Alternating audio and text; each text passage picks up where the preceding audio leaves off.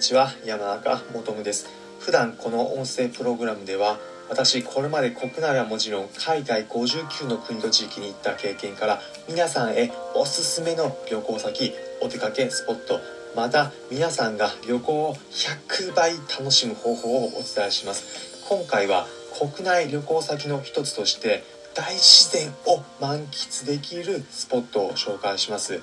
今回紹介するのは長野県の上高知です。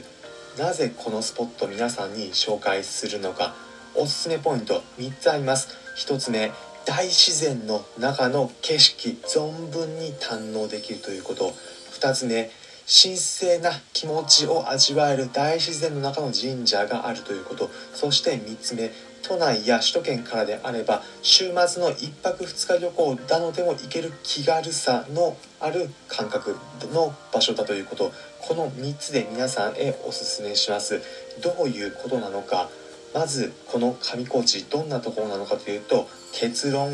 大自然を満喫できる場所なんです。というのもこの上高地中央部分観光エリアにはあずさ川という川が流れていてその川を囲むようにとても高い山々が連なっていてまさに絶景なんです。大自然を味わえるところなんです。この上高地別名日本アルプスとも呼ばれています。世界的な自然風光明媚なスポットとして有名なアルプス。それが日本版として名を冠されるほどとっても景色がいいところなんです。中央部にある橋から山々を眺めていると存分に大自然の中にいるという感覚を味わえます。この橋ちなみにかっぱ橋といって芥川龍之介の小説「カッパ」の舞台にもなった橋なんです。文豪も愛した大自然を味わえる場所がここなんです。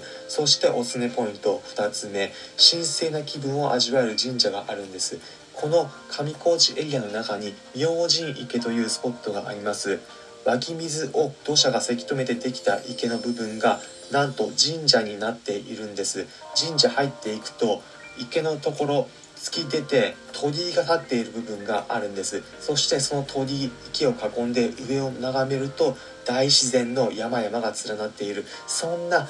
自然の感覚と神聖な気持ちを味わえる神社があるんです。まさに身の中身が清らかに進まれていく、まあ、そんな感覚になれるスポットなんです。ちなみに配管料は1人300円でした。そしておすすめポイント。3つ目都内や首都圏からなのであれば1泊2日などでも行くことができる距離にあるということです。こんな大自然だとちょっと行くの大変そうだなと思った方もいるかもしれません。大丈夫です。安心してください。場所は長野県の松本市にというところにあります。松本駅までは都内からであれば新宿駅から特急あずさなどで乗っていけばドアトゥドアで行くこともできます。そして松本駅からシャトルバスなどを使えばそのままダイレクトで行くことができる。それだけ交通の便もあるところなんです。なので結論例えるならば皆さん忙しい仕事の時なので平日5日間やった後週末2日ゆっくり過ごすなんていうこともできるんです。オフィスワークなので疲れた5日間。それとは打って変わって週末の2日間大自然の中で過ごす経験というのがこの上高地では実現できるんです。ということでつまり何を言いたいか上高地とてもおすすめできるスポットなので皆さん今度の国内旅行先行き先候補に加えてみてもいかがでしょうかこの上高地セットで観光できるところとしてま夏本城というところが松本市内にあったりまたはこの上高地と松本城のおすすめのお土産などについては別の音声プログラムで話すのでそちらも興味あるという方は聞いてみてください。